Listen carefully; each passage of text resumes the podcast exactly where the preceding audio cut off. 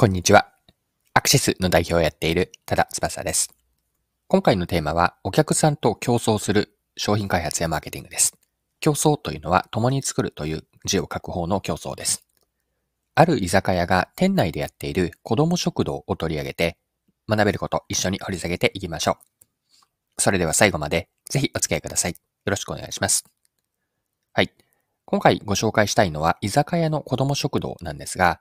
こちらは焼き鳥とあて巻き、居酒屋大悟という居酒屋が店内で営んでいる子供食堂です。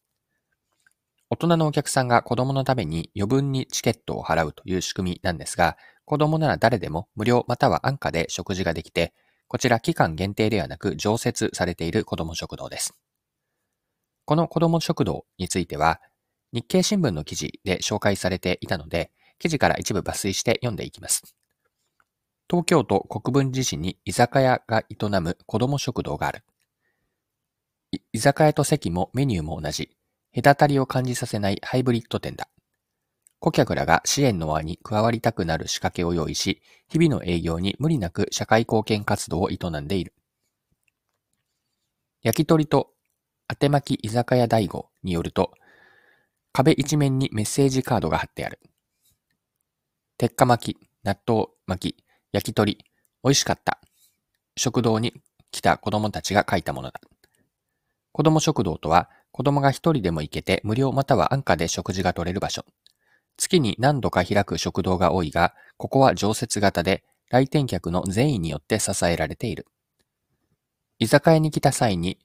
活動に興味を持った顧客が子供食事券を1枚300円で購入する。名前とたくさん食べてね、などと一言添えて店に置く。子供はその件で無料で食事をする。経済的支援が必要な家庭だけではなく、どんな家庭の子も受け入れる。顧客も自分の購入した食事券がこんな風に役立っているなんてと嬉しそうだ。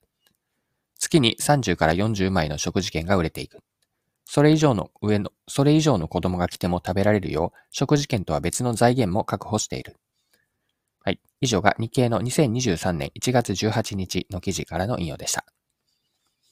はい。それでは、今回のこの子供食堂から、この後後半のパートに入っていくんですが、後半のパートでは子供食堂から学べることについて掘り下げていきましょう。はい。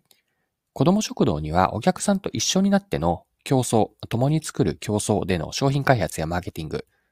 あるいはコミュニティ運営に学びがあるんです。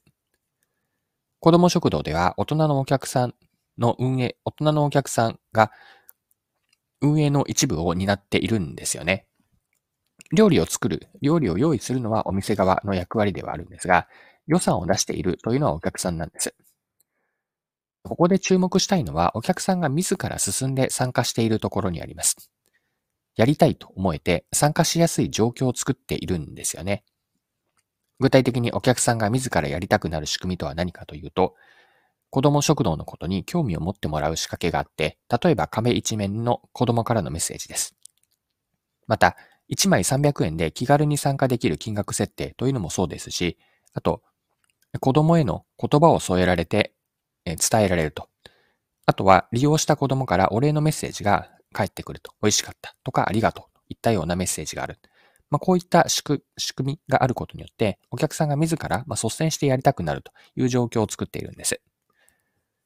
子供食堂も含めて居酒屋を一つのコミュニティと見たときに、コミュニティ内でサービスを提供する人とされる側で、あえて役割の線引きを明確して、明確にしないことで参加する余白が生まれるんです。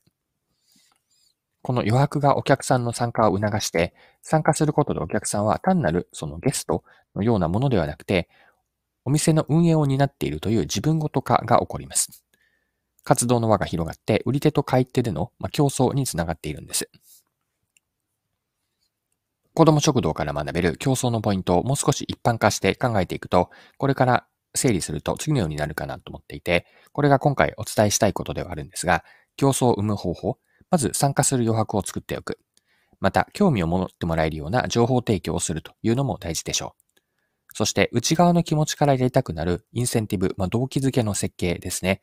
金額的な報酬というよりも、まあ、自分から気持ちとして何かこう情熱を持ってやりたくなるような動機づけ設計。あるいは気軽に参加できると思えて実行しやすいような低いハードル設計にしておくというのもポイントです。また自分がやったことへのフィードバックがあって、次もまたやりたくなるというような仕組みもいいでしょう。ここで言っているフィードバックとは、例えば自分の達成度が分かったり、まあ、人から感謝されるようなもの、まあ、それによって自分がやっていることの意味が理解できる。あ、こういうことなんだなというのがフィードバックで分かること。これも競争を生む方法として押さえておきたいことです。まあ、以上のような仕組みによって競争の好循環、まあ、好ループが起こせるか、ここにポイントがあるなというのが今回改めて学ばされたことです。はい。そろそろクロージングです。今回は居酒屋がやっている子供食堂を取り上げて学べることを見てきました。最後に学びのポイントを振り返ってまとめておきましょう。売り手と買い手で競争する商品開発やマーケティングという話だったんですが、もう一度ポイント見ておくと、あえて未完成にしておく、買い手も参加できるような余白、こう余地、参加余地を作っておくというのがいいでしょう。また、参加への興味が湧く情報提供というのもポイントになりますし、あとは、金銭的な報酬よりも内側の気持ちからやりたくなる動機づけをすると。その時に気軽に参加できて低いハードルですね。実行しやすい、行動しやすいに移しやすいようなハードルの低さというのも